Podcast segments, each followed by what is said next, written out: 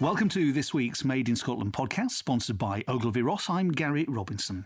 This week's guest is uh, a hypnotist, Patrick Brady. 60% of the world knows him as Patrick Brady. Uh, the remaining smaller part as Scott Brady. So, Scott Patrick Brady, to give you your full birth name, uh, hopefully in the next half hour we'll find out a little bit more about you and what makes you tick. Because I've got a bit of paper here, and I know this is audio, but I've got a bit of paper here that makes very interesting reading. May I pick out a couple of yeah, points? Thank you. Um, educated, well, born educated in Dundee ambitions to become a chartered accountant, although that didn't happen, I believe. No, it No, didn't.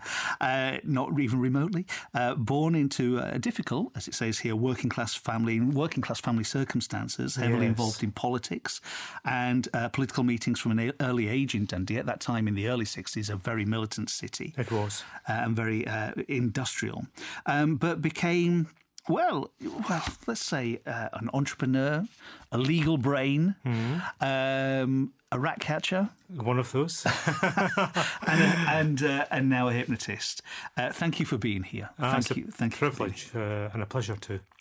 I touched very briefly on your on your upbringing, and uh, you were born back in 1961 and different times, and particularly in Dundee. Dundee was this this this hot pot really of of militancy uh, and uh, and industry at the time. And you were born into that. Tell me a little bit, if you will, about your about your early years. On reflection, it was only a decade and a half after the end of the Second World War. So, although the Second World War meant nothing in my life, the whole culture in Britain and the city of Dundee must have been affected by that experience. And I often reflect that I had a, a grandfather that fought in the Second World War. I had a great grandfather that fought in the First World War. But even after having been through two wars, here I was in 1961, still being brought up in a slum property. We shared a room. Uh, there was myself, my father, my mother, and my brother. The room was the kitchen. The room was the bedroom. We had no toilet accommodation. Uh, that was outside of the property and shared by, I'm sure, six other families. So, of course, at that time, I actually thought when I initially went to school and met people who had a toilet in their house, I actually thought we were the higher part of society and that they couldn't afford the toilet outside. And was was Dundee was Dundee a tale of two cities at that time? Was there extreme poverty and then extreme wealth? Dundee was unique, not because I knew it to be to be unique, but there was a very well known uh, Dundee trade unionist called Harry McLevy, who was a Dundee communist and Marxist, who used to say, with all his experience of trade union activity and Scotland's industrialisation, that Dundee was unique because it was the only city in the UK, he said, that had no middle class. And was, Dundee. was that true? I think it was true. Because if you even just look at the housing stock in the city at that time, it was comprised of a lot of slum property and some enormous wealth. And there was a time that a part of Dundee had more millionaires per square mile than any other part of Europe. Now, some people would say, well, the same was true of Edinburgh and Glasgow, and I would say, well, no, Harry McLevy was probably right on reflection that Dundee did not have a middle class, whereas Glasgow and Edinburgh had a very flourishing and aspiring and rising middle class. So I grew up into that working class, poor class family in poor accommodation. And even in that uh, very, very poor circumstances, uh, I have memories of a four-year-old that even within those poor circumstances, we were we were encouraged to look down on people further down the road who were poorer than us. Wow. So there was even even sn- snobbery built in it. Snobbery, because Oh, it was given the name of the End Pend. Don't play with the kids from the End Pend, uh, and of course. I thought we were quite well up the higher social strata, and I could understand that. Little did I know that uh, because of not only the property we own, but because of my dad's involvement in trade unionism, uh, that we, we were uh, probably at the very lower end of getting through each day and each week, uh, just surviving. So you, your father uh, must have been a man who who had very strong, very strong and unwavering beliefs. That's well said. Uh, I think both of those things are correct. He was also a man of principle. Uh, he probably had ambitions for his family to be better than him. He came from Dundee working class stock himself, returned from his national service to work in a factory on a production line, and for reasons I don't really know, found himself not only to be a trade unionist, but to be one of the youngest shop stewards conveners. So he, there are, I do have photographs of him talking to throngs of people in Dundee City Square, addressing meetings where he was calling for walkouts and strike action, uh, and for total walkouts and for factories to be closed down in order for the workers to get a, a rise in their wages. So my early childhood was of my father leading quite a number of strikes in Dundee, which meant not only was he well known in trade union circles for that and by the local press that we had no money coming in.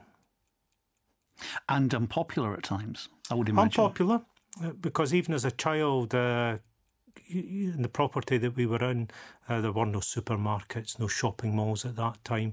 So all our shopping was done locally. All of the shopkeepers and businesses nearby were affected by the fact that many of the people living in that area were on strike and had no money to spend. And I do remember that we could not get our clothes washed. I remember coming out of a laundrette with mother because she'd taken our dirty clothes in and being told she wasn't allowed in the place because my father was a strike leader. And that memory at four year old still stays with me to this day. So that time must have been, what, 65? Mm. Which, you know, in the grand scheme of things, wasn't that long ago.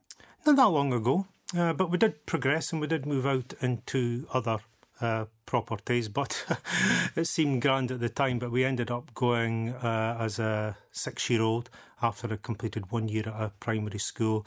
Uh, we then moved out to a multi-storey dwelling, which would have been a, a new build at that time. New build at that time, uh, but again, not only now was it my father and my mother uh, and my brother, but for a period of time, considering it was only a two bedroom property, for a period of time, we then had my lovely sister, who then joined us later on, and a grandmother who stayed with us.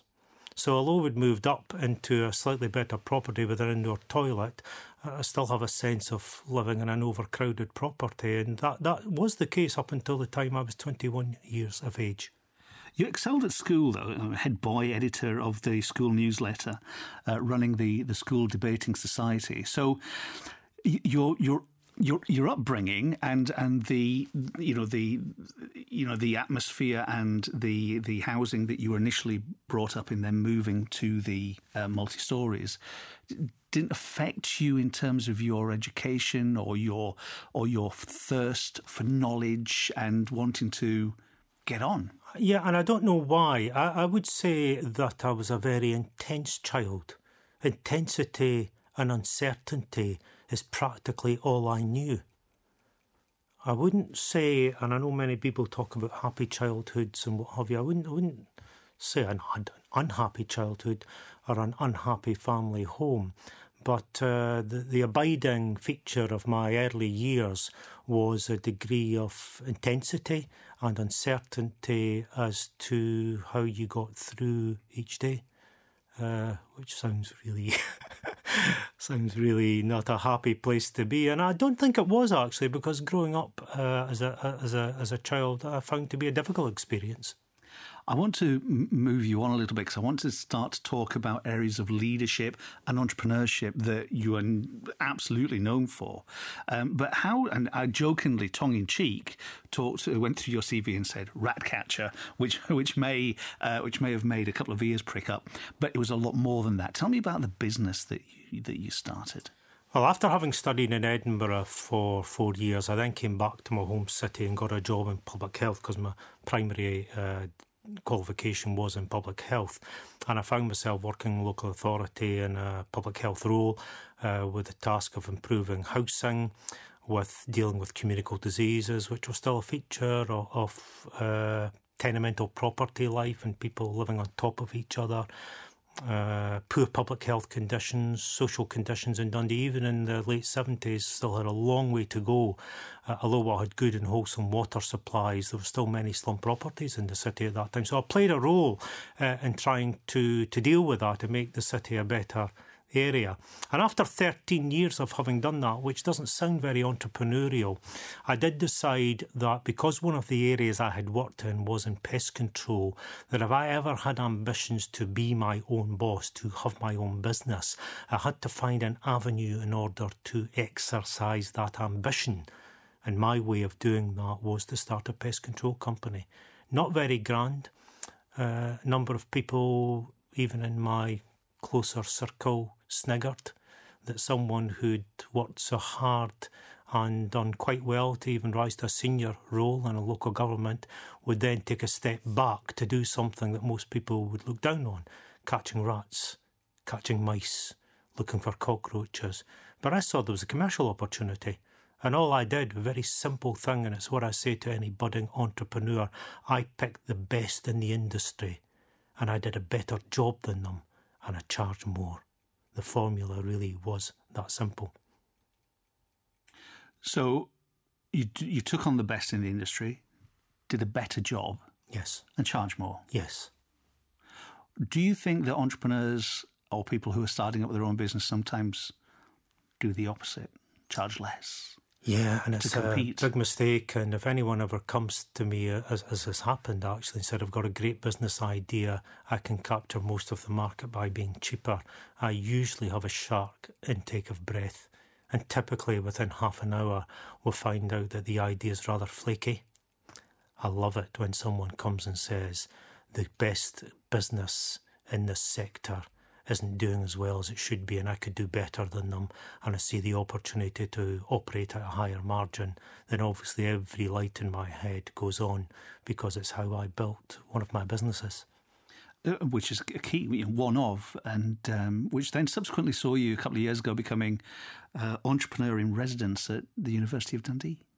What, what an honour. Yeah, it was a, an honour and a privilege, but it's a happenstance of circumstances uh, meeting good people, uh, taking opportunities where they are, bumping into an inspiring leader. Uh, Sir Pete Downes, who was the principal at that time and invited me to take on the role as entrepreneur in residence. And I don't do things lightly. I only do things where I know people are serious and have an intensity of wisdom that he displayed to see that this was a serious thing. One, to help my home city, Secondly, Dundee University had a very cosmopolitan group of undergraduates and postgraduate students, uh, and I saw the opportunity to do something which was beneficial to to not only my hometown but to people who will eventually end up spreading across the world. So yeah, that w- was a privilege, uh, but it was a privilege I took very seriously, and I, I, gave it a very large part of my life for a period of two years, and, and was delighted with how my work was received. Leaders, um, we're talking about leaders an awful lot in this series. What, what makes a great leader? I mean, I ask that question of everybody, and, and answers are different. But from your point of view, what makes a, a great leader? I tend to think of names, and I will answer your question properly because it deserves a, a, good answer. I tend to think of people in my circle. Uh, Sir Pete Downes, who I've just mentioned, a great leader, and it's often the fact that cream rises to the top, and that's a very large and challenging role, and he is the perfect fit for that role. One of my best friends, Stanley Morris, uh, David Sands, a, a, very, very inspiring and self made business person, wholly self made. Stuart Donaldson, a rising star in the Scottish economy uh, for an offshore supply company. Gary McEwan, one of the UK's best entrepreneurs. And it's not just me saying that, he has won a Queen's Award for entrepreneurship, something I never achieved.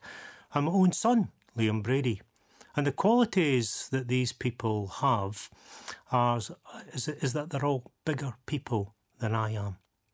uh, and I take my hat off to them.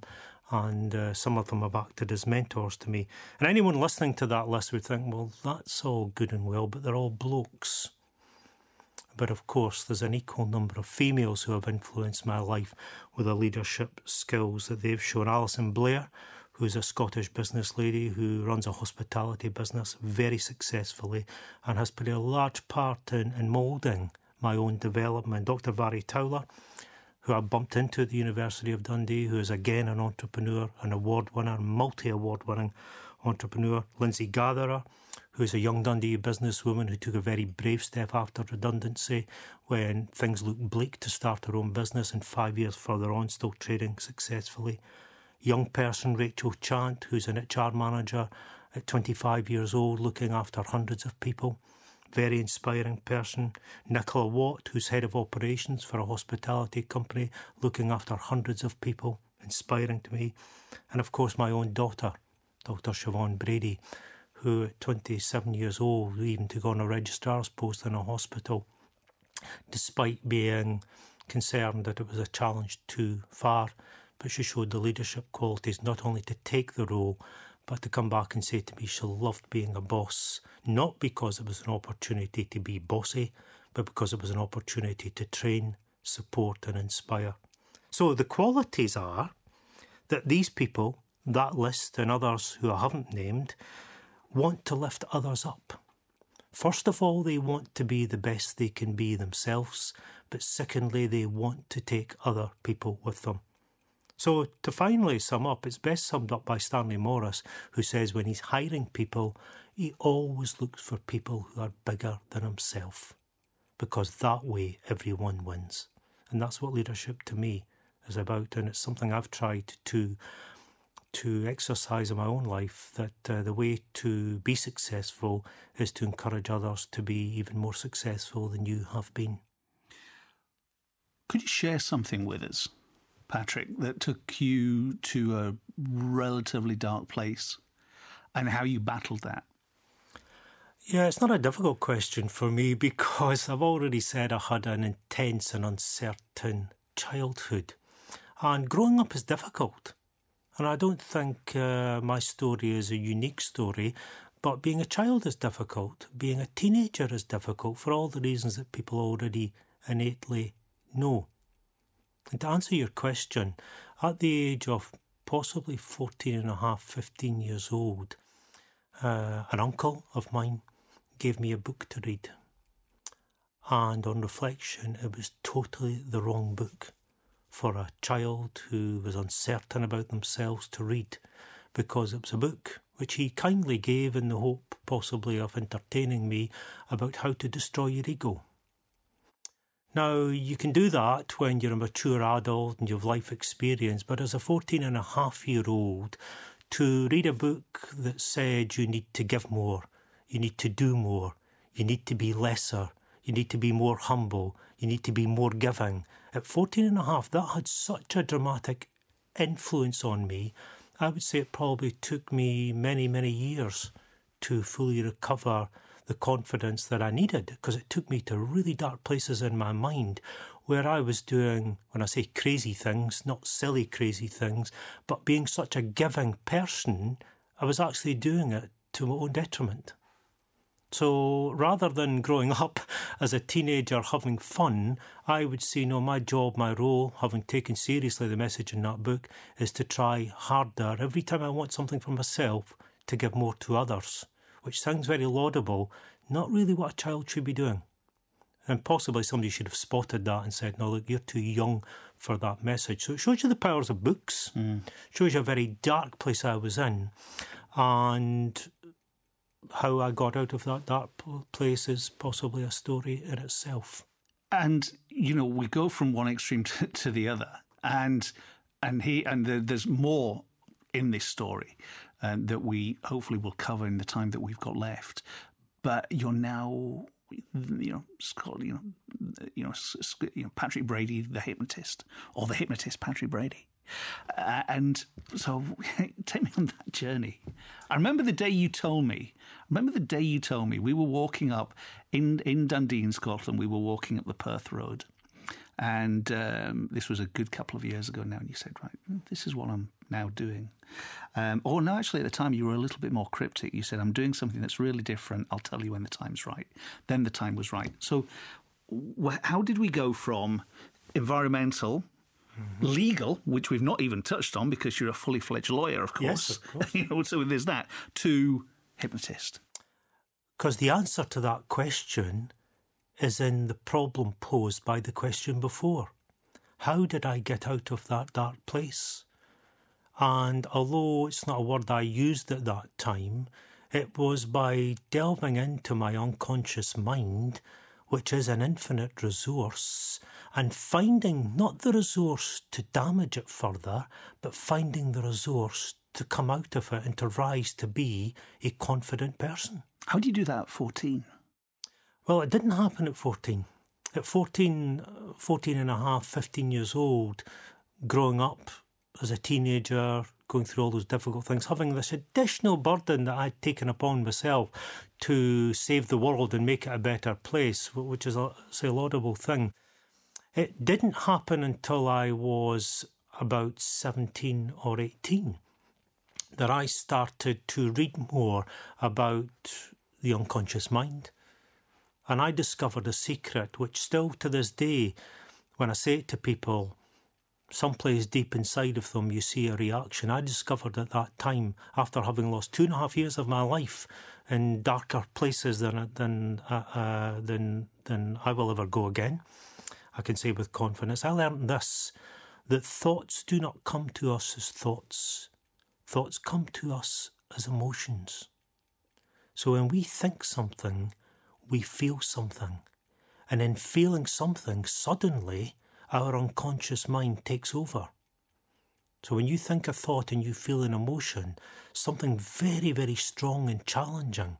And I learned why hadn't I been told this right from an early age? Why hadn't somebody shared the secret with me that the way to overcome the challenges in life is to find the resource to replace that emotion with another emotion.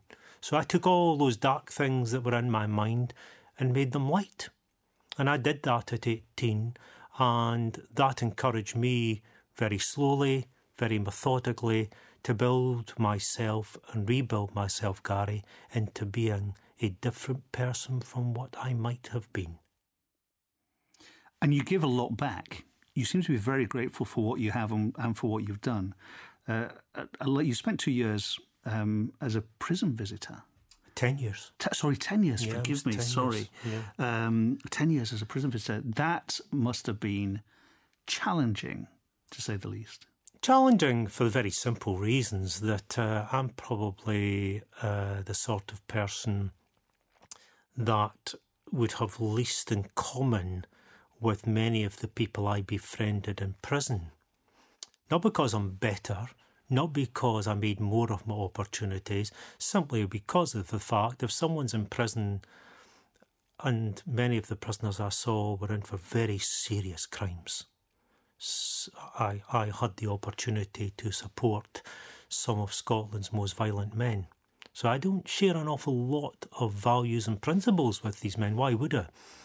So that was the challenge for me psychologically, considering I'd lifted myself from very dark places and done it successfully, what could I learn from that experience? Is there something I could have given back? What further lessons had, had I to learn in that experience of going into a prison on a monthly basis for 10 years, increasing my visits, at the darkest times, which are Christmas, because prisons are not good places at Christmas.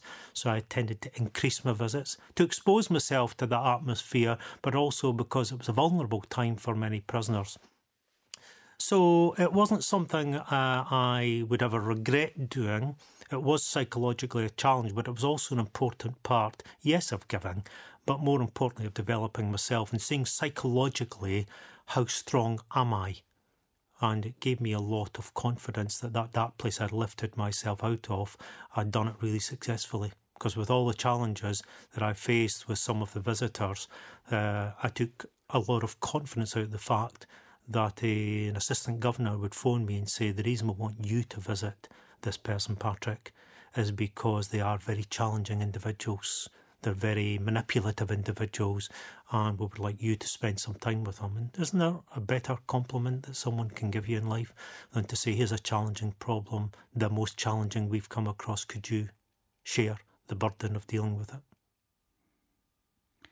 Books have played a very, very large part in your life. I think so. And um, what I would like you to do is maybe not necessarily suggest a book that's influenced or changed part of your life, but can you? It might be, but but can you suggest a book that could possibly change somebody listening to this, some an element or part or the whole of their life? Yeah, I'm not going to be flippant about this, and I've second guessed myself on this suggestion as well, so this is not being said flippantly. Anyone who knows me, and including yourself who knows me very well, might think that I'll pick a book like A Christmas Carol by Charles Dickens because it's a story of redemption, of bad turning to good. But really, that wouldn't be my choice because that's only Scrooge's story. That's not really an inspiring people, aspiring message for other people because most of us will never have the wealth Ebenezer Scrooge accumulated. So it would not be that book. There is a part of my character and personality which is a bit mischievous, not not rude, not disrespectful, but a bit cheeky. And the book I'm going to suggest has not only got a good story in it, it's not only a story that is frequently forgotten. It's not only a story that brings a smile to your face. It's a, sto- it's a book that's played a, a, part in my life, actually, and my own mischievousness. If I could share it with you. Yes, please. And it's a fairy tale. And I brought it with me today, actually. Not the original copy of the booklet, uh, the book, but it's a Ladybird book called The Emperor's New Clothes. Now, some people listening to this podcast will nod their head and think, oh, that's the story of the person in charge being taken in and everyone else being taken in. And it took, you know, the most innocent and childish person to point out that the emperor had made a fool of himself and as a result, a fool of others. But here's an interesting thing. I've mentioned this fairy tale to three or four people in their 20s, and none of them have ever heard the story. Recently, in recent years? Yeah, didn't even know the story and looked at me quizzically. Now, the reason it's mischievous is anyone listening to this, but I'm going to ask you, don't answer it because I'm going to answer it myself. Have you ever had a bad boss? Now, I've had amazing bosses, bosses who have stretched me, bosses who have challenged me, bosses who have put me in difficult situations in order that I grow and become a better person. And I thank them so much for having been part of my life. I've also had a really poor boss, a very poor leader. Somebody who saw their purpose in life to belittle other people, to make themselves bigger by making other people smaller, by exercising their own prejudices in the workplace simply in order to make life difficult for people. Now, the story of the Emperor's New Clothes is the story of someone being so pompous that not only do they make a fool of themselves, they make a fool of others. When this person was my boss, and it was an extended period of time, when I was an employee many years ago, the irony is, I don't think that person ever realised that every time they came into my office, every single time they came into my office, and I knew they were in the office, I'd pick up that book and read it. And I don't think to this day that I ever realised that what I was doing was in my own way having a little laugh at them. And it's okay to do that in life, not to laugh at somebody's difficulties, not to laugh at somebody's problems, but to laugh at the pompous, those self assured people who think they've got a right to impose their, their own rather odd and peculiar ways on others simply because they're in charge. So I had that book on my desk for three years, and I must have picked up a hundred times uh, that this person came in because uh, a bad boss is not a good experience. A bad boss, is it indicative of the culture of the business, the company, the organisation? I think it can be actually because why did they get appointed? Well, usually they can be a reflection of the culture in that business as well. They can be a reflection of the politics that takes place with a small p in any workplace. got to say, uh, although it was a really bad and, and difficult uh, experience, they weren't only a bad boss to me, they were a bad boss to practically everyone who ever knew them. And though there'd be the odd person that would say that they found them okay and beneficial, generally, I think we as people know what bad looks like. And uh, it was an experience that I would never wish upon anyone else. But I'm fairly sure, emperor's new clothes, there are many emperors in the workplace, not only making a fool of themselves, but making a fool of others. And it does take that innocentness, that childishness, sometimes to point out that uh, it's there to be exposed for what it is. Two more questions, then we get to your song, Patrick. Um, young entrepreneurs, or entrepreneurs of any age, actually, listening to this, wherever they may be in the world, what, let's cut it down to three bits of advice, if you could. Or maybe you might just want to give one bit, but let's say maximum of three. What would you say to somebody listening now going, I've got a great idea, don't quite know what I want to do with it, or I want to do X, Y, and Z from one entrepreneur, successful entrepreneur, to another potential successful entrepreneur, what would you say? Get out of your own way. Because it's us that holds us back. It's our minds that stop us facing our fears. It's our uncertainties that stop us facing challenges in life. So it's quite possible your circle of friends will enable you in every way to achieve all your ambitions. But unless you get out of your own way, you'll never do it for yourself. And one of the things I do in my talks and demonstrations is to show people, through the tool of hypnosis, how can you get out of your own way? How can you find those things in your unconscious mind that are holding you back? Because you do that, and my own life is testament to the fact in your own way. Not only can you become successful, not only you can become happier, you can also have a sense of achievement and be a beacon of light for others. So the important message for me is get out of your own way, and a multitude of opportunities will open up for you. And our podcast is, as you know, called Made in Scotland. What do you love about this country and its people? I love its values. I love its caring nature. I love the fact that we look after each other. I think for any entrepreneur in this country, this is a great country to be an entrepreneur because we also have a safety net. We have the safety net of a caring society, of a national health service that looks after people, Therefore, if there's any country where you're going to take a chance, and if it's not you, then who else is going to do it? If it's not now, then when is it going to happen? And this country has all the right things in place for entrepreneurs of the future because no one has ever died of limited companyitis. So, what I mean by that is no one has ever lost their life simply because of the fact that they've gone into business as an entrepreneur. Other things and challenges come along, but the important thing is take a chance, and that experience in itself will be part of your growth and development. Patrick Brady, it has been an absolute pleasure, and that half hour, a little bit more perhaps, has zoomed by. Um, before you announce uh, the title of your song choice and the artist, tell me and share with us why have you chosen this particular piece of music? I've chosen this bit of music because it reflects in the lyrics something I think about myself, and if I could explain why. I'm not really sure I know myself.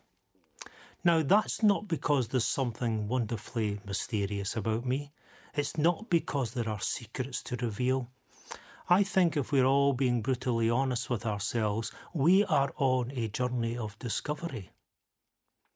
And whether it's in life or in business or in commerce or in volunteering work or in public service, a little bit of honesty that we are all on that journey and we've still a lot to discover about ourselves can be the best decision that you ever make because anyone who's very sure that they know every reaction they'll have to every situation is not only far wiser than me, they're possibly very foolish.